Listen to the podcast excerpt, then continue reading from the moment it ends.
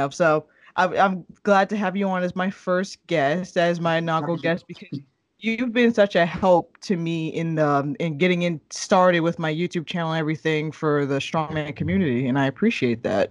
No, that's fine. It's good to see other people getting involved, and it's always nice when someone new discovers strongman. That's what it's all about, is getting as many people, making as many people as aware of the sport as possible.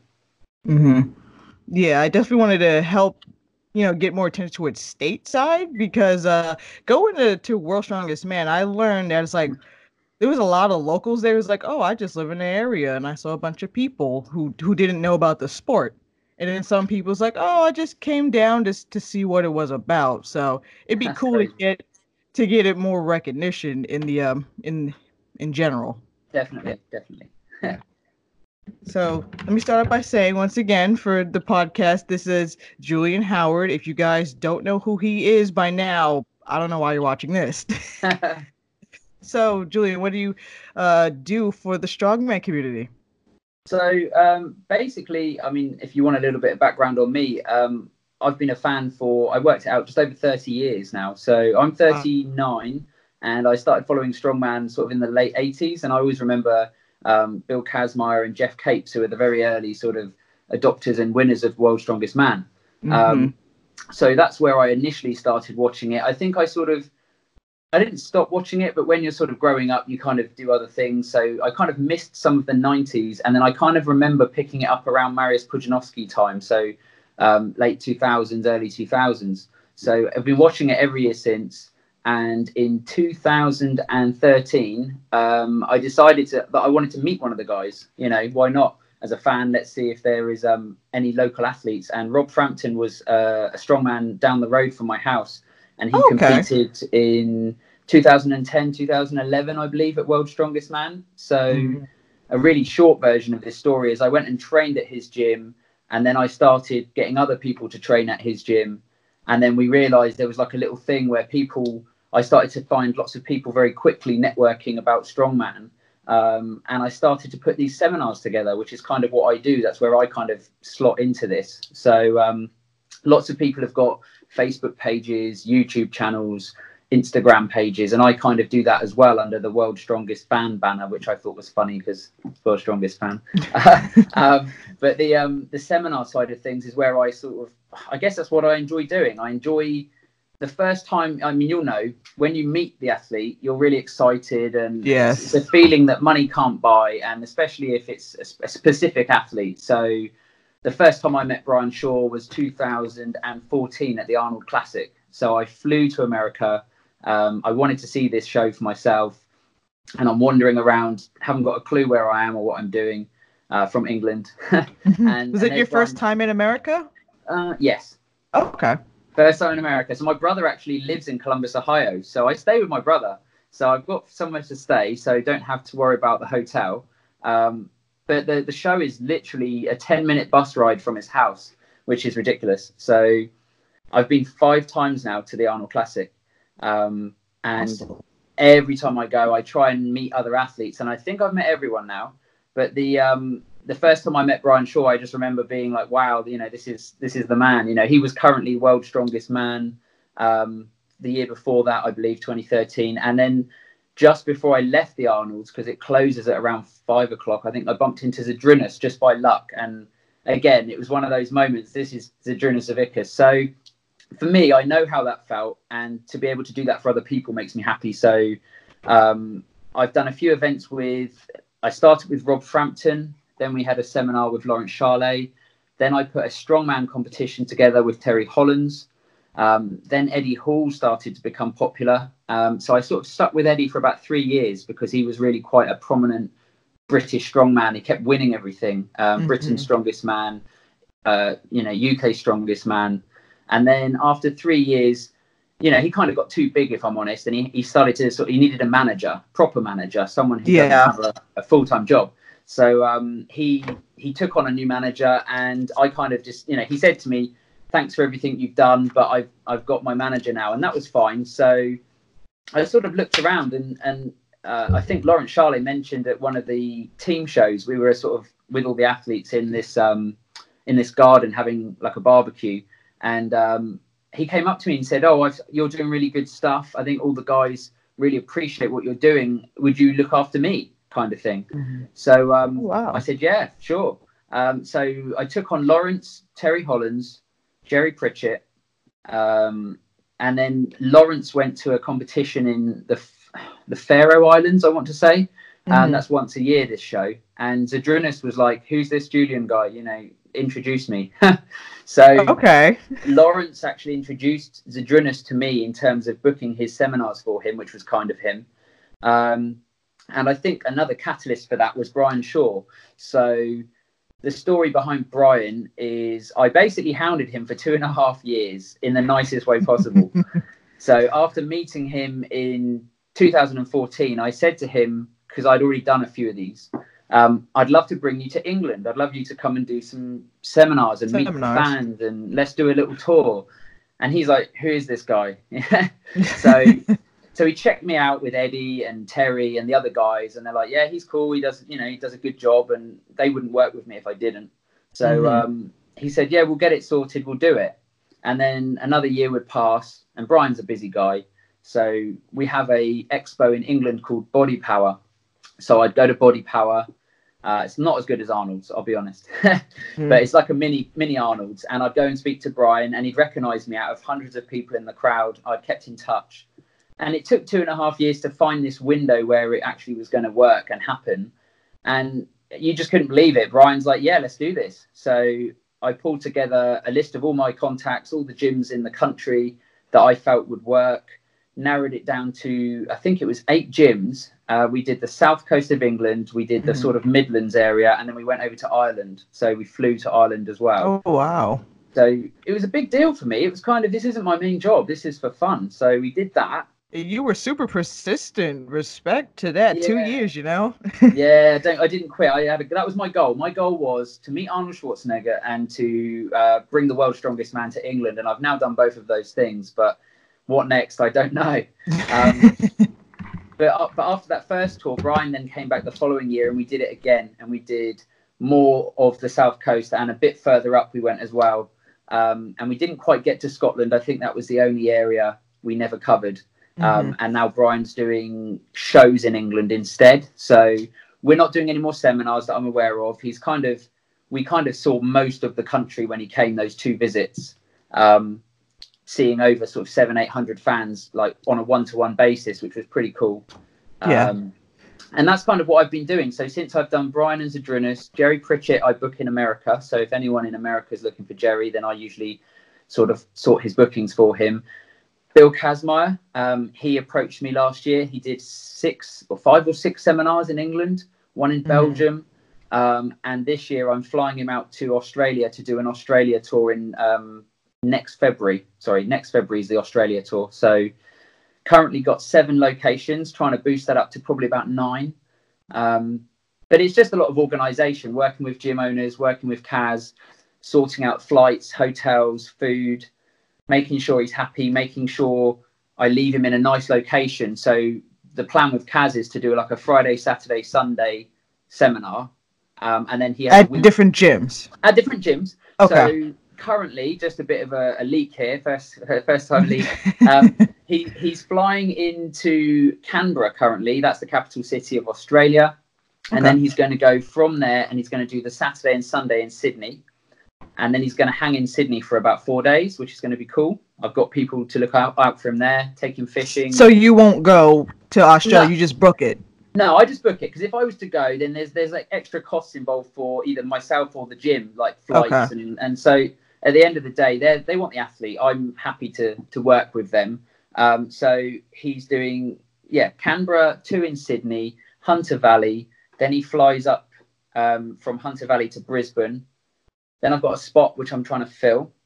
Then he goes from there to Victoria. And then there's another one in Perth as well. So he's got a handful of venues there already lined up. So I'm just looking to sort of tie up the last few gaps. And then basically the guys, between the guys and myself, you know, sell some spaces and cover the cost of the seminars.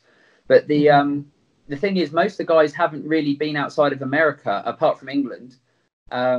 You don't see a lot of seminars. I know Martins recently mentioned he's going to China, but I think this is kind of as the sport grows, more and more countries are going to want to actually meet these guys and host these guys. That's the plan. Yes, and you were on the forefront of, you know, getting that. Even like getting someone like do you do the booking for Žydrūnas in the States as well, or just in England? Okay. Yeah, so yeah, you bridged the gap with that because, my gym has done two. I go to Global Strongman Gym in Brooklyn, and we've done two seminars with Žydrūnas. And outside of going to the Arnolds, I couldn't ever imagine like meeting Žydrūnas at, you know, in the States at all. So you're definitely bridging the gap.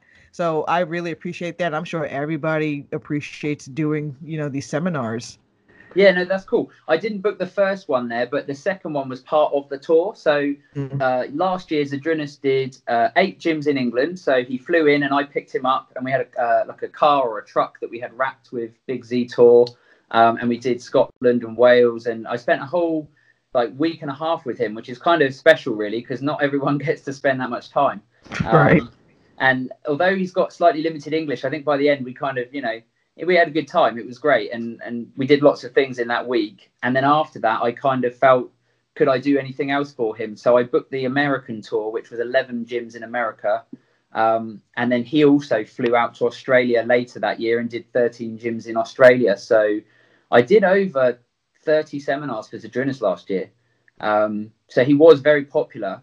But it gets to a point where I'm running out of names. I'm running out of gyms. But it's just I have a limited amount of scope, I suppose. It's just down to, you know, if people come to me, we can line it up and make it happen. But the Global Strongman Gym was a good one. And I know recently you had Eddie and Brian. They came and did a seminar. We did in April, yes. Mm. I actually missed the Žydrūnas one, unfortunately, because I had surgery, so I couldn't partake. But he had mentioned to me, like, oh, Z might be back at the end of this year, so fingers crossed. So Eddie and Brian was my first, official seminar, so that was pretty cool to experience. No, that's good, because Eddie's obviously doing a trip around America. He's doing, a Food Channel Beast on Tour or something. I'm not sure. Yeah, Eddie Eats America. Yeah, that's it's you guys have Man vs. Food in the UK? That's it, yeah. So it's basically that. It was down the block from my house eating a 5-pound bowl of macaroni and cheese, and I missed it. Look on Instagram, what? That's down the block from the house. I was like, oh, that was last night, you know. Missed it. I mean, I was going to come and see you. I went to Brooklyn on my holiday this year, and I was down by the notorious, mural on the wall. Yes, I saw. How was your time in Brooklyn? Yeah, it was good. I mean, I wasn't there for very long because we were mainly sort of in other parts of New York, but Brooklyn was good. It was nice to see, real America, I suppose. Not just, I don't know, just the other parts that you normally see. Yeah. So it's always a good travel. I would love to go to the UK once, at least, whether it be strongman related or not. I would love to go and see the UK. I think if you were to go, I think it would be a shame not to go to one of those big Giants Live shows. Oh, I definitely want to. Yeah, and it's a shame that if you were going, the Wembley one that's about to happen in 2 weeks' time would be perfect because you'd also be in London, so you'd have the capital city to explore, which is where all the real sites are. Everything else is okay, but if you're coming out of England, then I would say go to London. And if you can tie that in with a show that's close, that would be really good. And the airport's there as well. So it's all kind of...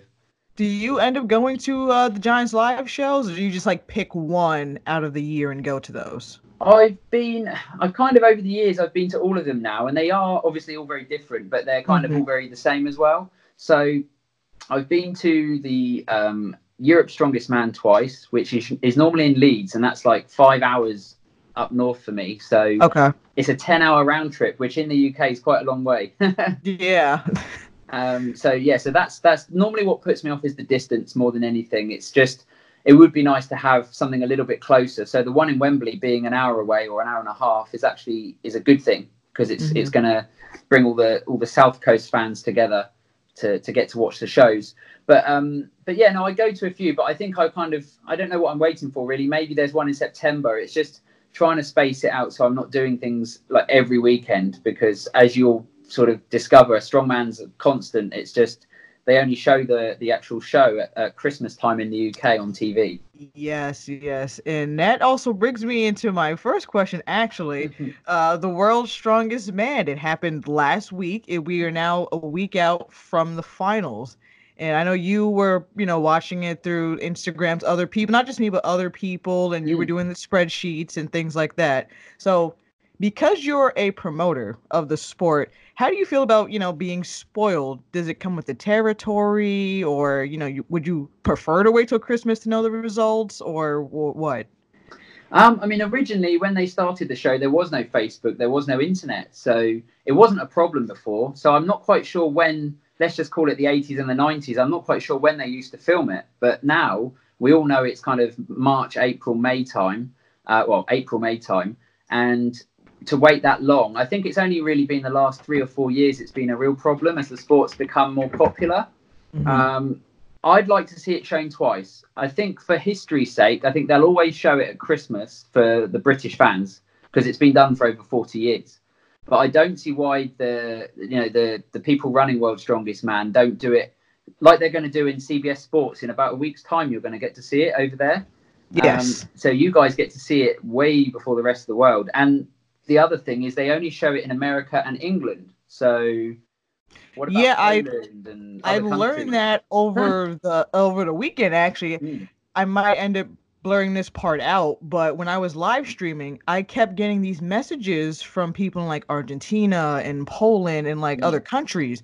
And this one person in particular kept asking, "Hey, will you show Mateus's runs?" And I'm like, okay, I'll do that. Sure, I'll get better angles. And then I just clicked on the profile to see who it was. And lo and behold, I cannot make this up, it was actually Mateus's wife, who I actually thought she was there with him, but I guess she's not for whatever reasons. And like, she couldn't watch her own husband, you know, compete. So she had to watch through like my crappy live stream. And I thought that was really interesting. I mean, she was absolutely lovely to talk to for the brief moments I did, but it was crazy knowing that it's only shown in the UK in America. Like even his sponsors, Real Farm, they were watching my live stream. Yeah. Even though like there's a language barrier from what English they do speak, they are very nice to me. So it was interesting seeing that. Like, thank you from Argentina, or thank you from Brazil, so I can watch this. I'm like, do they not show this in other countries? And it's World's Strongest Man. You would think they want to show it in as many countries as possible. So my like very rough understanding is that they film it for TV, and the UK have got Channel 5, and that's who plays it in the UK, and they keep it with all the other Giants Live shows. So technically, Giants Live is supposed to run all the qualifiers for all the athletes. So if an athlete's at World's Strongest Man, they've qualified through a Giants Live show. So Colin Bryce and Darren Sadler run Giants Live, and they don't run World's Strongest Man, but they have a massive involvement in it. So other people involved in World's Strongest Man are like SBD, Rogue, and the company that owns the rights to it is actually IMG. So they also run like the Miss World competition, which is a bit random, but I think they had her there at the show handing out. Yes, they did. They did have Miss America there. Yeah, there we go. So so they obviously look to the countries where it's going to be most popular. And because a lot of athletes came from the British shows, and because historically, I suppose, the guys that run the qualifiers are from Britain, Colin and Darren, we have our shows there. And then America, being America, gets a CBS Sports version. Yes. But then the other countries get nothing. And that's always been the case. And that's also the case for the Giants live show. So all of Europe's Strongest Man, Britain's Strongest Man, and any of the qualifiers that they're now doing, these deadlift challenges and things, they're only shown on UK TV. So even America miss out there. Yeah, I'm about to say, we don't even see that. And I think it's crazy. There's a North American Open, and we can't even see that. I had to watch it through YouTube. Yeah, it's crazy. So as a sort of a promoter and as someone who loves the sport, the only thing I would say is, even if you can't get it out to all the countries quicker, get it out to all the countries. Exactly. Let's let World's Strongest Man be World's Strongest Man. And if you've got athletes from around the world, they all deserve to see it. Even if they share the American version in other countries or the British version, I'm not saying do a separate edit, because you guys get a different show to what we get. Your show's got different commentators, and it's also... it's more, I'm not going to say it's more pro-America, but you will spend more time watching the American athletes on your show, and we'll probably spend more time following the British guys Oh, no. 100%. I can tell you the U.S. version, and I think most people will agree, is terrible. If you ever see, there's some floating around on YouTube, but if you watch the CBS Sports version compared to the U.S. To the U.K. version, it's absolutely terrible. I don't know why though. Why though? It's the same show. I don't know how they do it so different. You know, it's funny. Like Family Guy made a joke a couple episodes back. They was like, "Oh, you know, it's like trying to watch a football commentator commentate on a sport that's not football." And that's true. They'll have football commentators comment on a sport they know nothing about. So they'll use football terminology and just prattle on about something they don't know about. And it's like, what's happening here? Where you have, what is it, Danny Wallace and Colin Bryce as your commentators, and they know what they're talking about. Yeah, so I mean, it's just like, it's ridiculous. I mean, I don't know why Colin couldn't be the common commentator, because he does the show and he could do both. Or why do we, is it CBS? Do they have to have those, I don't know, recognizable faces doing the commentary? Because if you had someone like Bill Kazmaier do it, he doesn't work for CBS. So maybe that's the problem. Maybe that's the issue. Yeah, because back in the mid-2000s, they had like, when it was on ESPN here, I don't know if you guys have ESPN in the UK or not. Do you? You can get it on like a cable channel or a Sky channel. Okay, well, during the ESPN days when Phil Pfister retired, we had Phil Pfister, and we did have Bill Kazmaier, and he's there. You know, he was at the show, but I think he'll be on the UK commentary and not on the US commentary. For CBS, again, it's like, I don't watch football. I'm not a football fan, but I know it's like a football guy is the commentator and another guy, so it's just like, that's who they got. Instead of, you know, actual US champions, that'd be kind of cool. Yeah. So it's weird. Super weird how CBS runs the show here in the States. And funny enough, they announced to us at the show, was like, CBS has the contract for 8 more years. And I'm just like, yay, I guess. Bring it back to ESPN. On ESPN, it was actually pretty decent in the metrics days. Yeah, that's a long time ago now. But that's the thing. The sponsors change occasionally. I mean, it was the Commerce, World's Strongest Man. Now it's the Tachi Palace.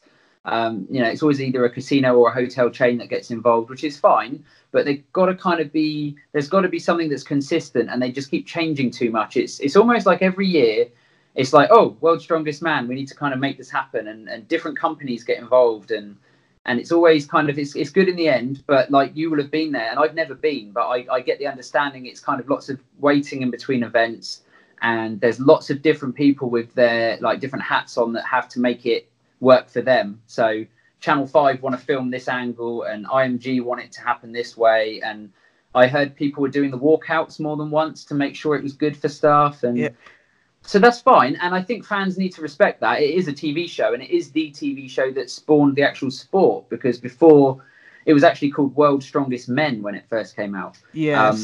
And they changed it, but that's fine, and it's just, people need to realize it's not going to be like the one-day show. So if you're going there to watch it live, the finals is probably the best day to go, because everything's all in one spot on the same day. But otherwise, it is probably worth the flight to England for, say, $600 or so to watch one of these shows, because it's going to be like watching World's Strongest Man live anyway, because it's the same athletes generally. Yeah, basically. I'll state this out the bat. Don't go to Worlds. Unless it's in the UK, don't go to Worlds. It was terrible. Not terrible in the sense that I didn't enjoy myself. Terrible in the sense of how it was run and how they treated the fans, and especially how they treated the athletes. So we haven't had it in the America since 2014. It was in Los Angeles in 2014. Yeah. And, you know, there were rumors at the beginning of this year, oh, it's going to be in the States. And because Tachi Palace is a host, you know, was the host last year, it was going to be in California, because Tachi Palace does not have hotels anywhere except for Lemoore, California. Nice. So that's already hard enough to find hotels in Florida, because they didn't have an official hotel down there. Nice. It was through IMG Academy, because IMG, the company, has their own sports academy. It's like this big, prestigious academy in Bradenton.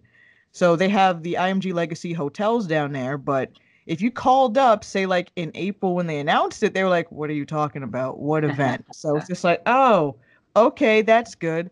I ended up getting an Airbnb and guessing where the locations were going to be. So I actually, my Airbnb was only 5 blocks away from where the athletes were staying. But it was kind of far from the actual event. So I'm like, well, that sucked. And like the whole thing about Worlds is it was hot.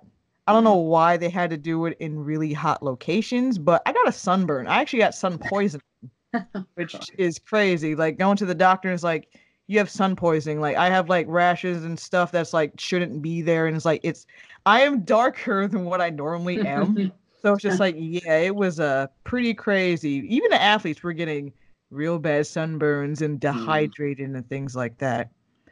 Also, they didn't have stands for people to see. So if you weren't directly in the front, you weren't going to see anything. I heard that. I heard people were getting down to the beach at, say, 6:30 in the morning, and there was people there. And if you're 3 or 4 back, just like at the Arnold's, you can't really see. And people had like these little mini steps that they were getting up onto to see over the top. And people were going to Home Depot and not buying chairs. They were buying ladders, which I'm just like, that was pretty crazy. People were buying actual ladders to watch the event. So that was interesting.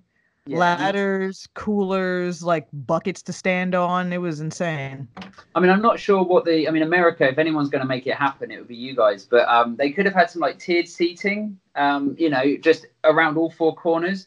And even, you would have got loads of people there. I mean, it would have been much better viewing. People would have maybe spent a bit more money in the area, like for food and drinks and got comfortable. And I spoke to the promoters afterwards. I said to Colin Bryce, I said, everybody wants the t-shirt, everybody wants the baseball cap, especially in that heat, and you could have sold hundreds. So next year, maybe, I think that's on their radar now. They definitely they mentioned they missed the trick. They were focusing wholly on the show to do the best show they could. Those sort of things are kind of a nice to do, but as a fan, it's what we it's always nice to have those. Do they sell t-shirts at like the Giants Live shows? Yes. So they at Giants Live shows, there's generally a few of these like booths outside before you go in. And they will have t-shirts for... Hafthor had a booth one year and he had all his Iceland shirts for sale. Giants Live have their own ones for sale. Like, oh, I've changed my shirt. But they do Giant shirts. And also any athlete that wants to promote themselves, I'm sure if they talk to Colin and Darren, there'll be a way that they can have some kind of area to sort of promote themselves. And that's generally what they do, because if you think about it, there's 8,000 to 10,000 strongman fans in one place. That never happens. So you've got your customers are just there, and it makes sense to just try it on, and get something whilst you're there. Save on shipping. Exactly. Those sort of things. And it's just nice to say, we went to the show, I grabbed a t-shirt, and it's part of the experience. Yeah, because I was in line, like, trying to get a drink, like, in between shows, in between events. And, like, Colin was there. I was like, oh, can I take a selfie with you? And he was super nice. And he was like, I wish you guys sold T-shirts. And he's like, we didn't have the license. I'm like, a license to sell T-shirts? I'm like, you probably could have found a couple of college kids to print some T-shirts up the road. Everybody I talked to was like, I wish there were hats or T-shirts or something. And I just want to put this in right now. I have... I don't know if you can see it. I have a World's Strongest Man shirt from their official store. Wow. So this is an officially licensed product from World's website, because they put the shirts up after you guys air the finals in the UK. Okay. So I brought this in January, and here it cost me $55 to get it here. It was like $25 for the shirt and like $30 to ship it to me.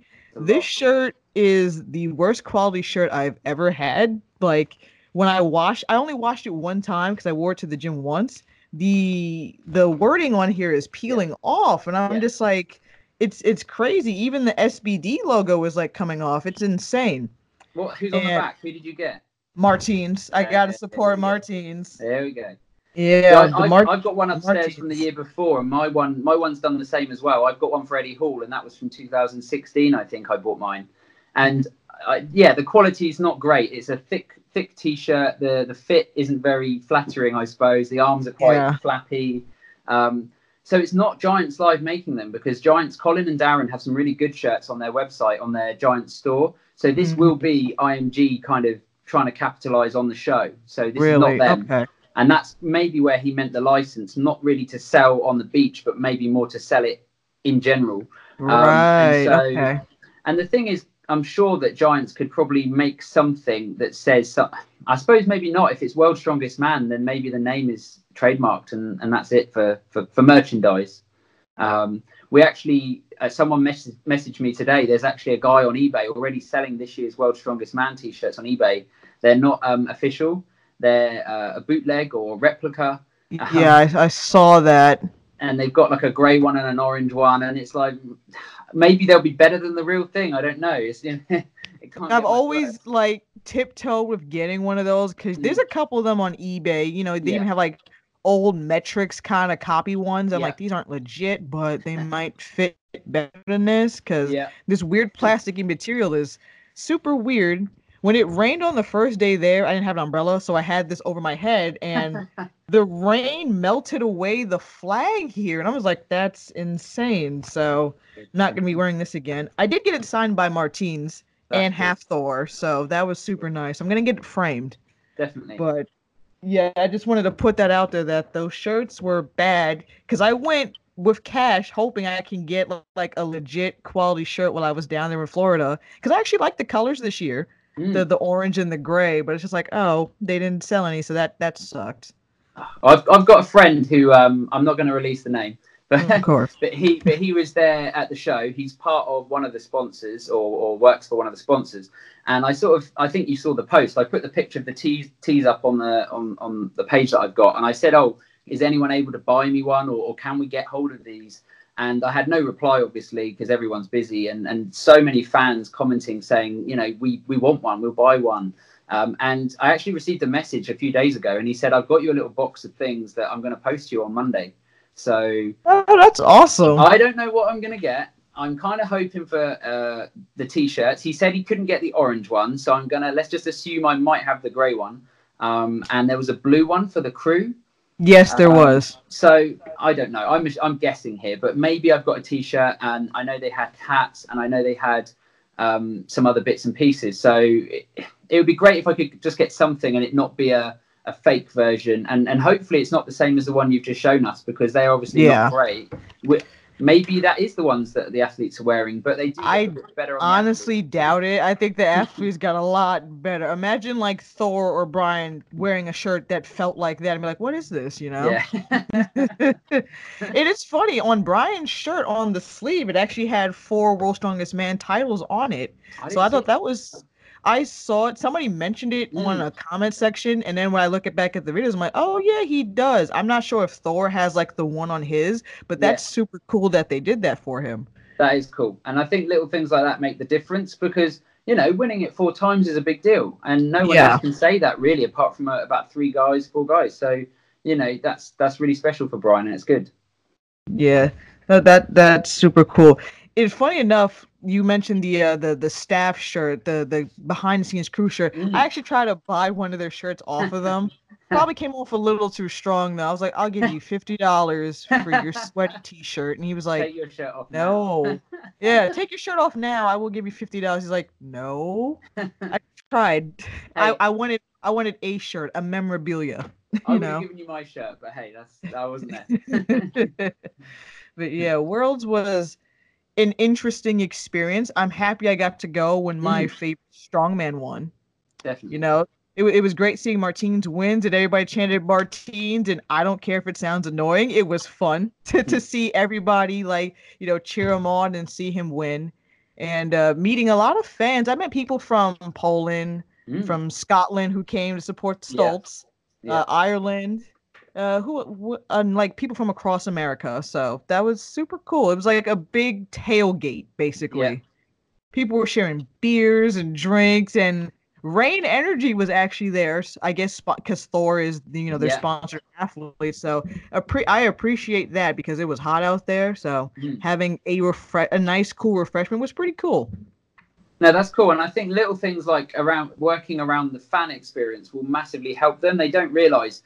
They're gonna film it anyway, but there's 100 people, 200, 500, big crowds of people there, and to do nothing and just say, "Oh, just turn up." It's nice that it's free, so maybe that's the catch. You know, you get a free show, so they may start charging if you're going. A lot of people said they would not mind paying. I mean, if I decide to go back to this, I wouldn't mind paying. You know, costs got to come from somewhere.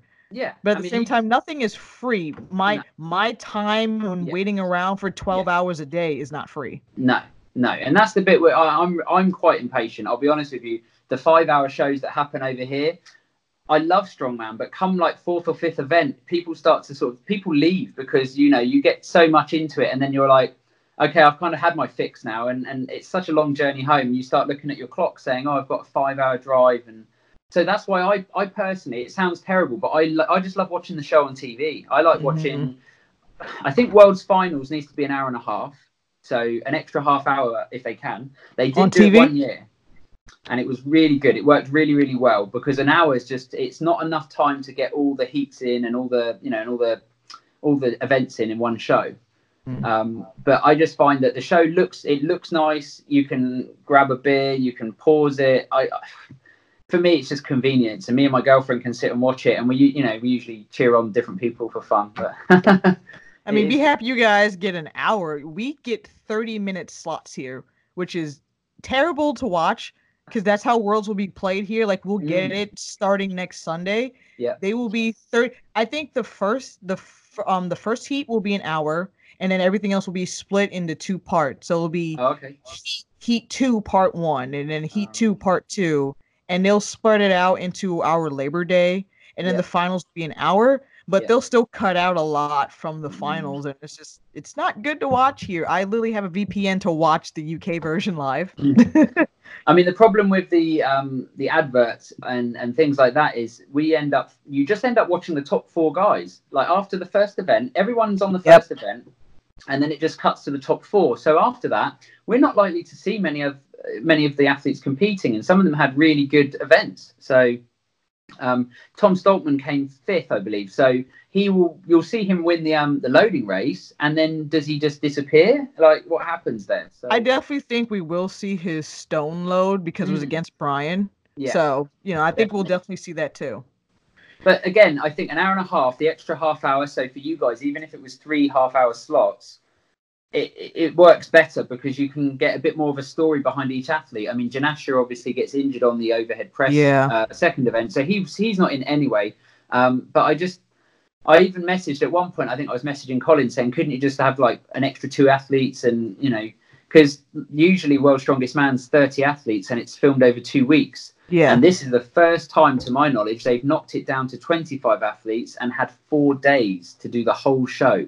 So as a fan and as a promoter, I kind of get concerned and think, are IMG looking to pull the show? Are they not making as much money out of it as they used to? Which makes no sense because the sport is at its peak right now in terms of popularity. 100%. So next year, what do we have? 10 athletes? This is the concern. So next year will be interesting. Do they go back to the way it was, or do they think they pulled it off in 4 days? And do they just kind of make that the new norm for people there? Well, it was a brutal 4 days for, and like I said, not only us but for the athletes. Like, when you see, like, this is I was a film student in college, so I get the film production of you got to reset for this shot, or we got to do like 8 takes, or the guys, they had walking out multiple times to do their entrances, which was ridiculous. If they're raring and they're ready to go and they're in that headspace, tell them, all right, go back and do it over. That's crazy. So I hope they go back to the 30, because I feel there were 5 athletes that were missing there. Like, Evan Singleton was there, super nice guy. He was taking pictures with the fans. He was having a good time. He could have done great at Worlds, I think. There were people like Rongo Keane, Johan Els. There were a couple guys that could have been there.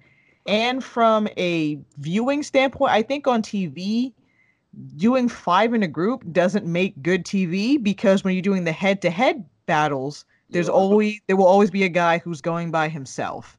And that, I don't think, makes good TV. No. So the extra 2 people would make sense to make it up to 12, and you can have, Oh, not 12. I'm getting it wrong here. That's the final. But you know what I mean? The extra couple of people to make it work. And, I mean, the highlight, I think, for the show, for the qualifiers, will be that stone over yoke between Alexei and Trey. I think that's going to be, how are they going to fit that in? It was a 5-minute, just on its own. It was 5 minutes. They can't cut that, surely. He's done the first load, and then you're on like the 20th one. They're going to have to. They're going to have to. I'm sure they'll play that one up. Mm. Yeah, I couldn't even see it because I was on not the side where they had the sponsors, but I was on the side behind the camera crew. And at first it was fine, but then all the athletes started coming out of their tents and standing there and like cheering on Trey or Alexis. I'm like, I can't see now. Like I can't see, so I can't wait to see it on TV as well. Yeah, it'd be. I mean, if I was thinking on Friday night, I said to Jenny, I said, oh. She was like, whatever you want to do, just do it, because you know she knows what I'm like. And I was like, I could fly. I could get the coach to London, fly to Florida, be there Saturday night, walk up to the beach and watch it. And I'm kind of glad I didn't, because I don't think I'd be impressed if I got there having spent nearly $1,000 and I couldn't even watch the show. I would be devastated. So I think I'll just stay where I am. I managed to follow it like I did, sort of pulling together video clips. Some athletes were sending me score sheets. I needed to make sure that anything I leaked or spoke about was as accurate as possible. Yes. And you know, we kind of got there, so it was good. I mean, I wasn't just doing sort of scores. There was another guy doing two or three other guys do the spreadsheet, and it's not one spreadsheet. I think there's two or three. So it's Mattis Bjornhem, I think it is. He's got his he's put all the World's Strongest Man videos on his YouTube. Yes, he's a good source on YouTube. Mm.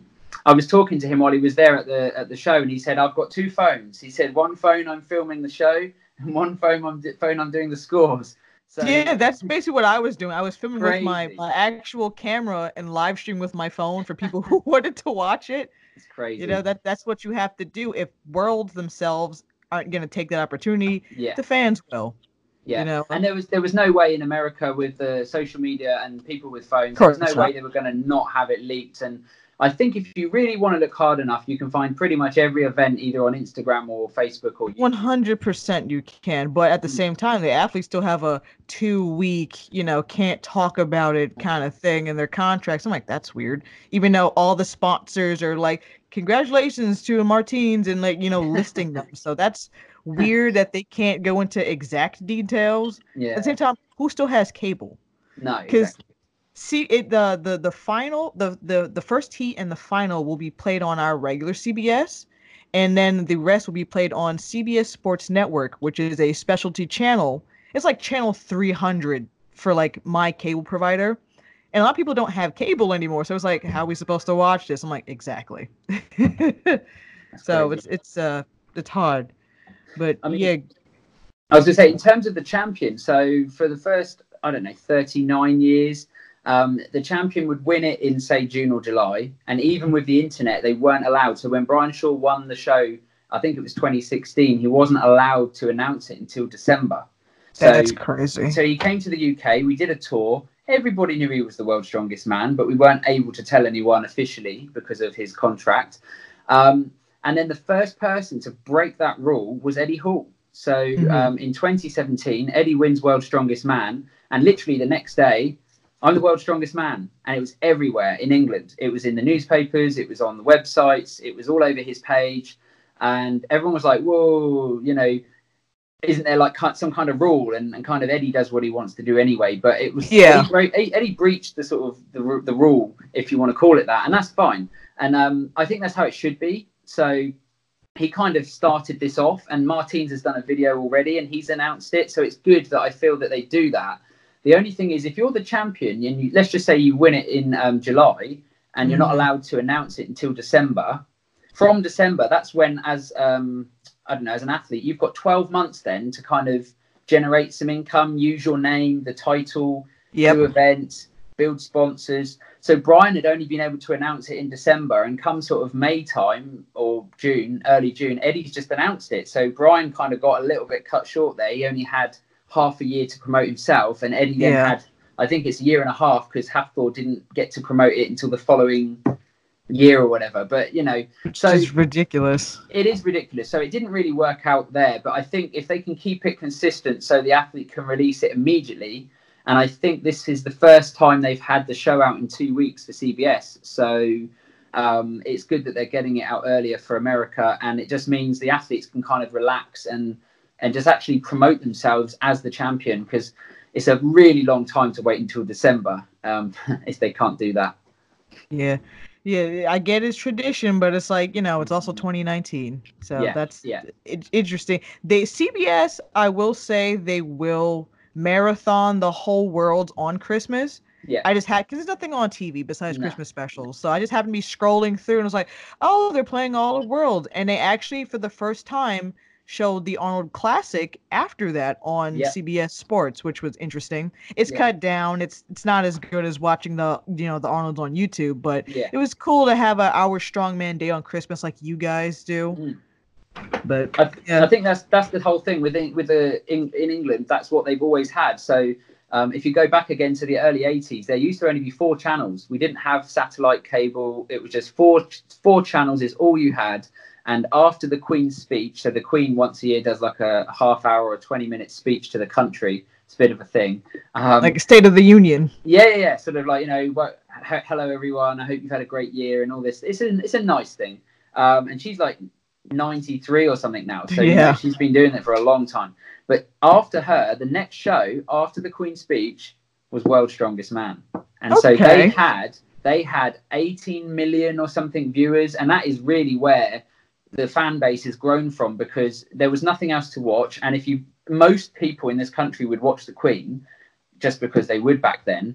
And then straight away, World's Strongest Man. So it used to be on a channel called BBC in England. And I think about 10 years after that, they kind of dropped it, and then Channel 5 picked it up afterwards and have ran with it ever since. And it does work very well on Channel 5. They also get the footage from Giants for Britain's, Europe's, the Giants Live qualifying tour, and this year they'll get Wembley as well. So there's a real run-up of shows just before the qualifiers and the finals.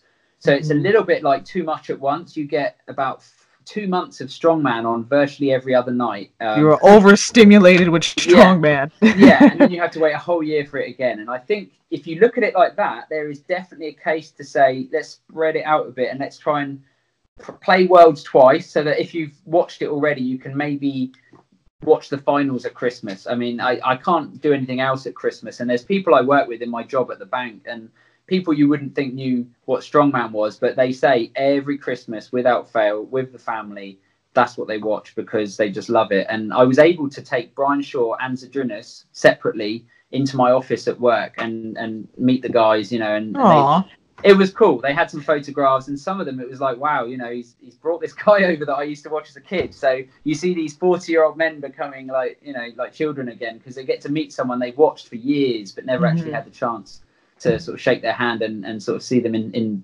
real life. Because some of them are quite big, like Thor and Brian are monsters. Oh yeah, they're really big guys. Super intimidated, taking trying to angle and take a selfie with Hafthor. I'm like, he's so tall. Yeah. And then he's also so big as well. You've got tall people, but then they're just big. And you just, how do you get about? I mean, I can't, I'm not sure what the pounds weight is, but I've been up to 15 stone. So I don't know, 230 pounds or something. I don't know, but it's not that heavy, but heavy enough. And these guys are like 400 pounds and it's madness. Walking around in this humidity, because the humidity was killing them. Brian had his own personal fan, you know, like Eddie. I think at one point Thor got one too. I'm like, it's hot out here. Mm. You know, you were sweating off your sunscreen you would apply like maybe a minute ago. That's how hot it was. Not good. So it was I saw some tents there. Were you in the tent? There was some marquees that they put up, some sheltered areas. No, those were for athletes, and Reign had their own tent where they were, you know, giving out their reins. But people, they told people you can bring a tent if you want to. A lot of people didn't because, you know, from a spectator, if you have this giant tent, you're blocking the people behind you. But you know, I had umbrellas. People could have got underneath that, you know, but then I'm sure if they're like 10 of you clubbed together and all put in $10 or something, you could have had a really nice little area. I think you need to work together. That's the plan. The only time there was a tent was on Thursday when it rained.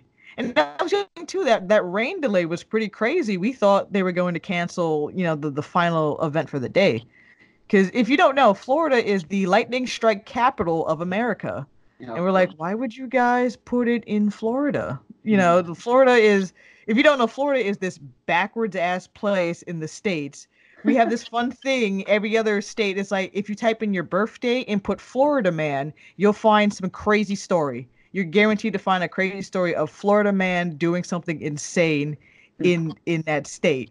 So, yeah, I didn't see any gators. I'll say that. No alligators walking around, but it was basically like almost a typhoon on Thursday, and we ran under like this courthouse, and we waited the rain out for I think two and a half hours, and it thinned the crowd a lot. There were not a lot of people. It was straight up hardcore fans out there on a Thursday night, which, I mean, it was fine, but for the TV aspect, at one point it's like, hey guys, we need you guys to group together to make it look like there's still people out here. Yeah. And I was like, ugh. Yeah.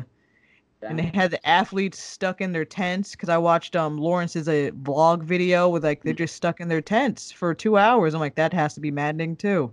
Yeah, I mean, I was here trying to wait for the next event, and what would happen is I would follow the pages, get the information from fans who were there, and also yourself, and also athletes, and I would put together the little picture with the scores and update it. And once that event was done, I probably had about, I don't know, a half an hour to 40-minute window where I was able to, I don't know, eat, go and shower, just do normal things that I wasn't doing, and then get back to my laptop and what have I missed and where are we? And then there was that big break between those two events, and I was like, yep, what have I missed? Like, nothing's happening. And people kept messaging saying, surely it's happened already. And I'm like, guys, I'm not there. I don't know.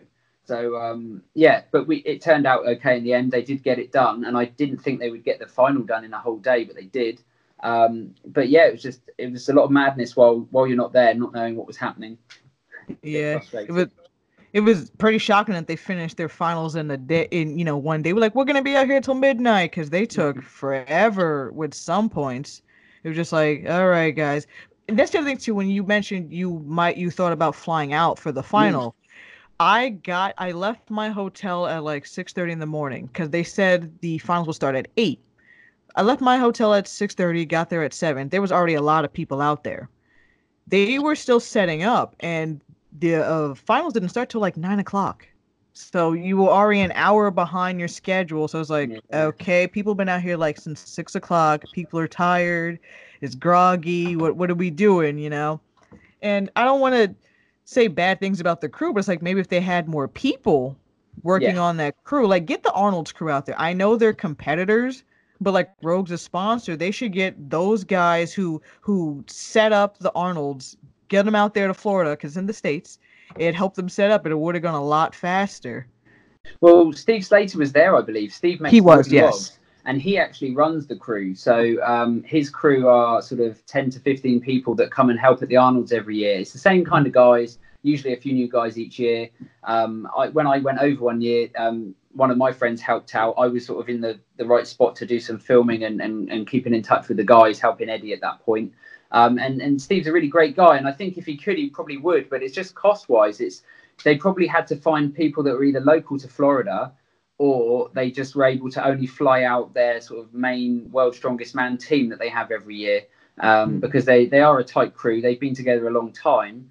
But you've got to remember, I suppose, it was filmed in 3 different locations. So they had to set up 3 separate locations, and they couldn't just set all 3 up at the same time. They kind of had to work from one to the other. So I could see on the video that they put up that they started at sort of 6:30 in the morning, putting the fencing up, putting the matting down, reeling in those cars.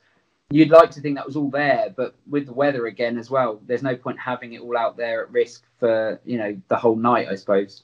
But it's just, it's a big job, and it looks great when they're done, but it's just very eye-opening for yourself and for the athletes to actually start talking about it, because Laurence Charlet mentioned on there that he won't be going back, and that he didn't really enjoy the experience that much, because like you say, there's a big difference between what you think it is and what it actually is. And that's normally the case with most things. It always looks better than it is, but it's always still nice to watch it at Christmas.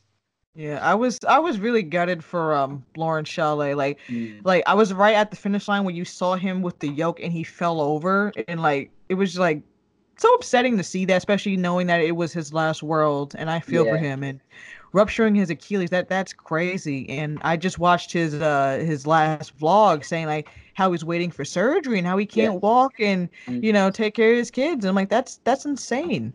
Yeah, and they put him on a plane and flew him back to like the UK. I didn't even get to meet him. That was one of the main reasons why I went there. was to meet the athletes. I'm like, this might be my only chance to meet Big Lols. Yeah. And he was on a plane after day two. And I'm like, where is he? And it's like, oh, that sucks. Well, this is what used to happen. So when it was 2 weeks of filming World's Strongest Man, the first few days would be the qualifiers. And anyone who didn't make the final, IMG just flew them home. Because otherwise it's a cost. They've got to pay for hotels, food. So I guess they're on a budget, a really tight budget, because they couldn't afford to keep them there. So if you don't make the finals, guys were just flown home. We don't need you kind of thing.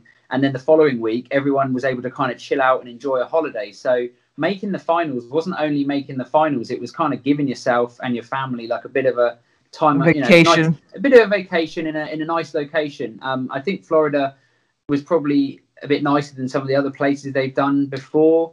I mean, I know they did Philippines, Botswana, South Africa, but I don't know. America was a little bit closer, wasn't it? And for you especially, but for me, I was like, oh, shall I go? It's a lot closer than the other countries. Yeah. I don't think England will ever have it because it's down to sponsorship. So the country pays millions of pounds to IMG to promote. I mean, does Bradenton need promotion? Is it an area that's run down and needs more? I've literally never heard of this place. Yeah, I was meeting people who lived in Florida. It's like, I've never heard of Bradenton. So it definitely brought, I think, you know, tourism to it. And if I were to, I would honestly go back. Those beaches were actually pretty beautiful, pretty nice. It's a quiet town. So it's a 2-hour drive outside of Orlando, so you couldn't necessarily make a day trip to go to Disney World. Yeah. You'd have to go 2 hours to get to like Disney or Tampa or Miami. It's more of a retirement state, if you will. So it's below Tampa and above. Is it Naples? I'm not sure. It's on the left, like, on the west coast. Yeah, it's on the west coast. Yeah, so it's below Tampa and. Yeah. Orlando's to like the east of it. Yeah. So that would be just above Naples. So I went to Naples 2 or 3 years ago, and beaches were beautiful. I mean, no one's there, private beaches, perfect. Yeah. You know, it's just really nice, but really hot. I think I got sunstroke when I went, and I spent a day in bed just knocked out. Yeah. Florida heat is different from like New York heat. We have like a dry heat up here, and they have like this sweltering, boiling heat. I'm like, I'm dying. Yeah, it's not good. It's not good. And I couldn't live there. I remember leaving the villa or the place we were staying, and I walked a few blocks down, and then I was like, no, I got to go back because I didn't have enough fluid on me. I was worried I was going to die or dehydrate. It's just way too hot out there. Yeah, funny enough, the food vendors out there, they ran out of food at one point. They was like, we didn't know this event was showing up. But it was like, what? They didn't tell you? Yeah, they ran out of beer. They ran out of food. So it was like an hour wait in between like events to get food. At one point, even like Magnus Ver and like his family were waiting online to like buy food just like the rest of us. I'm like, this guy should be in the front of the line getting his food. He has a job to do. Yeah. You know? But it's crazy, definitely.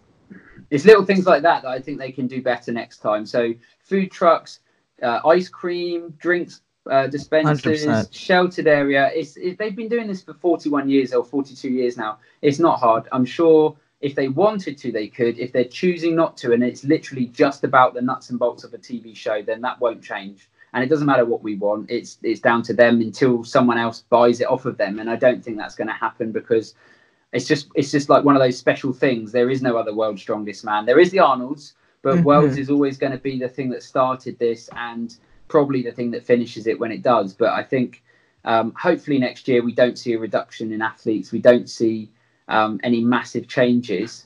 If the guys in the UK were given the opportunity to fully run it, I mean, Colin Bryce was recently promoted last year. I think he's like a director of some sort within there. So he gets a little bit of a say, but I suppose IMG are still pulling the strings there. Yes. And again, if like people like Laws and maybe Hafthor and even Brian in his vlogs have expressed their annoyance with the events. So hopefully if they all decide to band together, not maybe a union or whatever, but if they all decide to band together and say, hey, we don't like this treatment, especially your top 10 athletes saying they don't like this treatment, hopefully it would change because at the end of the day, they wouldn't have a show without the fans. And they especially wouldn't have one without the athletes. So no, I think it's being brave, isn't it? It's being brave and saying, I'm not going to do this. Because the worry is if you voice out on your own, then you get cut out and you don't go back. You know, they say, oh, so-and-so's trouble. We'll just not invite him. I mean, there's a rumor that Bill Kazmaier was banned because he was too strong. And I don't think that's true. I think he was too strong, but I think he was banned because he spoke up. He spoke to promoters and said, hey, this is not what I want, or this isn't right. There's a famous video of him doing the log press, and he's holding it and he's waiting for the down signal, and they're not giving it to him. And eventually they do, and he throws the log down and he sort of pushes. Yes, I've seen that. And he's like, you know, come on 1 second, guys, or whatever, you know. So I think he stood up for himself, and again, it kind of cost him. And it's a shame because, again, there's much talk around would he have won 4 or 5 titles, maybe even 6 in his prime. And again, he did what he felt was right, and he stood up for himself, and fair play to him. He's, you know, he's still in the sport. They still have him as commentator, and at the Giants Live show, he's going to be doing a Hercules hold against Magnus Ver Magnusson. So that should be fun to see him back. Yeah. So like I said, I hope they speak out, but I get why. A couple years ago, Jerry Pritchett did an interview saying like why he doesn't do Worlds, and like watching Worlds, I totally understand why he feels that way. It's like, geez, I know he's doing Wembley, so maybe he'll go back into Worlds, but I get why for a while he's like, I'm not doing this. The problem with Worlds is you've got to qualify. Most people have to qualify. There's always a few wildcard names, but you have to do a Giants Live show. So this is Jerry's opportunity to kind of get a foot in the door if he wants to do Worlds. But Jerry's focusing more on the Arnold Classics. And again, this isn't everyone's main job. Some guys have to work as well as do the sport. So for those that don't have to work and this is their job, it does come down to money sometimes. And if you go to World's Strongest Man and you don't place in the final, you don't get paid. I mean, the guys that make the final get a bonus of some kind, I believe, from their sponsors. So people like Rogue or SBD are probably giving them a few $1,000s. And I think the winner of World's Strongest Man gets around $40,000, and then second and third. And you can imagine when you start looking at sort of 10th place, you know, you've worked all year and you might come away with maybe $1,000 or $2,000. It's not a lot of money. So you need to really capitalize on other opportunities. And Arnold Classics, there's quite a few now. And if you were to do reasonably okay in 3 or 4 of those, it almost adds up to winning Worlds. So that's what the guys are doing now. They're looking at opportunities. Strongman's Champions League do another show round the world, and I hear they're doing an Arnold Classic in England maybe next year. So really, okay. I heard this about a year ago. The guy that was going to do it, or who was approached by Arnold to do it, messaged me and said, "Jules, I think you might be the guy to kind of hook me up with some strongman people because I'm not." I know about strongman, but I said to him, I don't know about the bodybuilding side of it and the fitness side of it, because the whole Arnold Classic is a big monster of its own. It's got... Yeah, it's more than just strongman. Yeah. So I said to this guy, you're going to need to hook up with the right people. I kind of pointed him in sort of Colin Bryce's direction and said, look, you know, he's the guy. You know, these are the guys that run strongman in this country. So if they can be involved, they probably would be. But there's probably also a little conflict of interest because they run Giants Live and work on Worlds. Yeah. And Arnold's isn't really a competitor of Worlds, but it kind of is. Do you know what I mean? So it's difficult to find someone in England that isn't already linked in some way to that sport, or to that part of the sport. So it will be interesting to see if they do it. It will be interesting to see where they do it. I sort of said London sounds like the obvious choice, but then getting in and out of London is difficult. It's expensive. For hotels and for everything's expensive in London. It's almost like an extra 30% on top of the rest of the country. So it might end up it being more up north again, more sort of near where the Giants do their shows, because that's where the main fan shows are held. So there's already people who are used to going to the events up there. But again, it's not all about strongman. So anywhere in the country, really, I think if you put Arnold's name on it and he's there, I think people will go. I hope you guys do get an Arnold. That sounds great. And, you know, there are expenses and things like that. So, but I hope it does work out, you know? Yeah. It's just, it's nice to see new things come along, but it's not, as long as they're done right. And the main thing is they look after the athletes, which again is why I enjoy my one-to-one relationship with the athletes. So yes, I put on these seminars, or I book these seminars for the guys. And it's my way of sort of making sure that the guys that I look after get looked after. So, you know, they get paid, they get looked after. The people, the gyms have always been fantastic. The gym owners especially, always do over and above to make sure they look after us and the guys. And if I go along, you know, they always look after me too. So it's just nice to do that and bring that sort of different element to the sport, because you've got these big shows, you've got the TV shows, and this is like, now you get to meet and train with the guy. You can lift the weights, you can talk to them, photographs. You don't have that panic of, oh no, I'm going to miss out, you know, this person's not going anywhere. Yeah. And sometimes we have like a meal as well. So if the gym wants to, I always say, you know, feel free to book a little restaurant somewhere. It'd be nice for everyone to relax afterwards and have a few drinks. And it's just a great day. And even myself, I still don't get bored of going to these, because it's just part of what I love doing and what, you know, what everyone likes doing, I suppose. Yeah, you are definitely a fan who put your passion into it, and that's very great. Sorry, stuttering now. Yeah, but so, any other thoughts on Worlds or anything else? I think that's most things for today. I mean, World's Strongest Man we've covered. We know the sort of the time, the schedule for TV schedule's not great. It could be better. Hopefully, they can release a UK version or a worldwide version. And the way to do the worldwide version would probably be online. I sort of posted, and I might message guys again and say, look, if IMG have to control this, if they put their own paid stream service, paid service, not live, because they need to edit it and make it look nice. People would pay. You can either do it per episode or per event, and then you could do another one, which is maybe a pack for the entire. For all the different shows.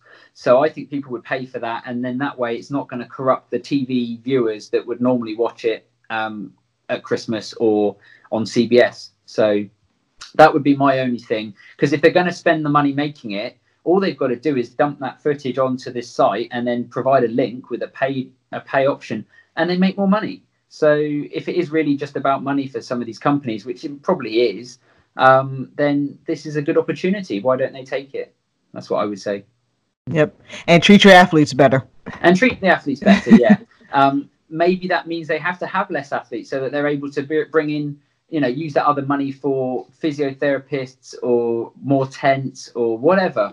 Or actually throw it on the sponsors. Say to the sponsors, we haven't got time, or we haven't got the money, or we don't want to do this, but if you guys want to, I mean, I don't see why Reign couldn't have had, I mean, they had, like you say, a booth handing out drinks, but they could have done all sorts of things. They could have had their own little thing going on just outside of where the event was happening, you know, like their own little selling T-shirts and selling more products and make the most out of it while you've got that the captive audience there, because people were there all day.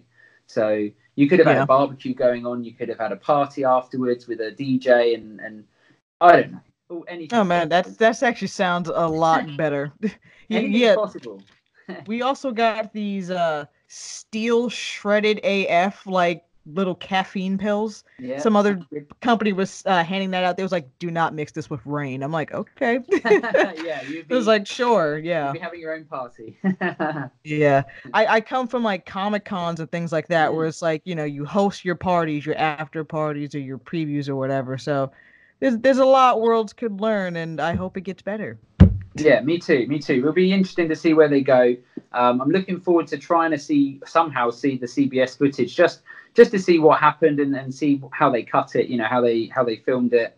And December's a long way off, so there's got to be a way. I could probably do like you and tweak the setting on my computer, but I'm not that good at that sort of thing, so. I'm hoping someone puts it up somewhere. If I can find a way, I'll try and put it on YouTube. It might not be up for long, though, so you might have to download it, because CBS will probably take it off. But, you know, somebody will hopefully put it up there. I mean, IMG was copywriting people's footage from the show. That's why I stopped up. That's why I stopped uploading videos to YouTube. One got copyright claimed by IMG, but I fought the dispute, so it went back up. But I'm like, I'm not going to deal with this again. Yeah. I already have copyrights from like the montage videos I did for Strongman. So I'm like, I'm not uploading any more of this stuff. So we'll see what happens with that. Yeah, that's what I was going to say. When you said I'm going out there, I'm going to be like taking my camera kit. I was like, oh my God. Like, I just knew it was going to be difficult, because I don't film. Whenever I do that, I used to film at some of the events myself. And sometimes I shared footage on YouTube or Facebook. And, you know, people would don't like it. And I understand that. And I apologized earlier on in the year for the live stream I did for Giants. I think, you know, that was me getting a bit out of line there. I got carried away, but people want to be able to see it. And the only way the other countries can see it is on YouTube or online. And so someone's going to do it, and I'm not going to do it anymore because it's just not worth the time. I mean, it's a lot of time, a lot of hassle, and I've already seen it myself. So if I've seen it, I don't really need to be doing it. It's just more to help other people. So hopefully they'll take what's happening online and they'll do it themselves. And like I suggest, put the video on your own channel or on your own stream, make people pay if it's really about that, and then earn some money out of the back of it. And then there's no, people won't bother then, because why are you going to watch a really bad footage of someone when you get a decent show and you've got to wait 2 weeks? I think people can wait 2 weeks, and we can have our fun doing this, talking about it and sort of who's going to win and what happened. And that's kind of what will keep it going. I think that's where it will end up going, hopefully. Yeah. Hopefully it's a start, because they put up their King of the Kegs event on their Facebook. So hopefully that's a step in the right direction, and that's a preview to what will happen in maybe 2020.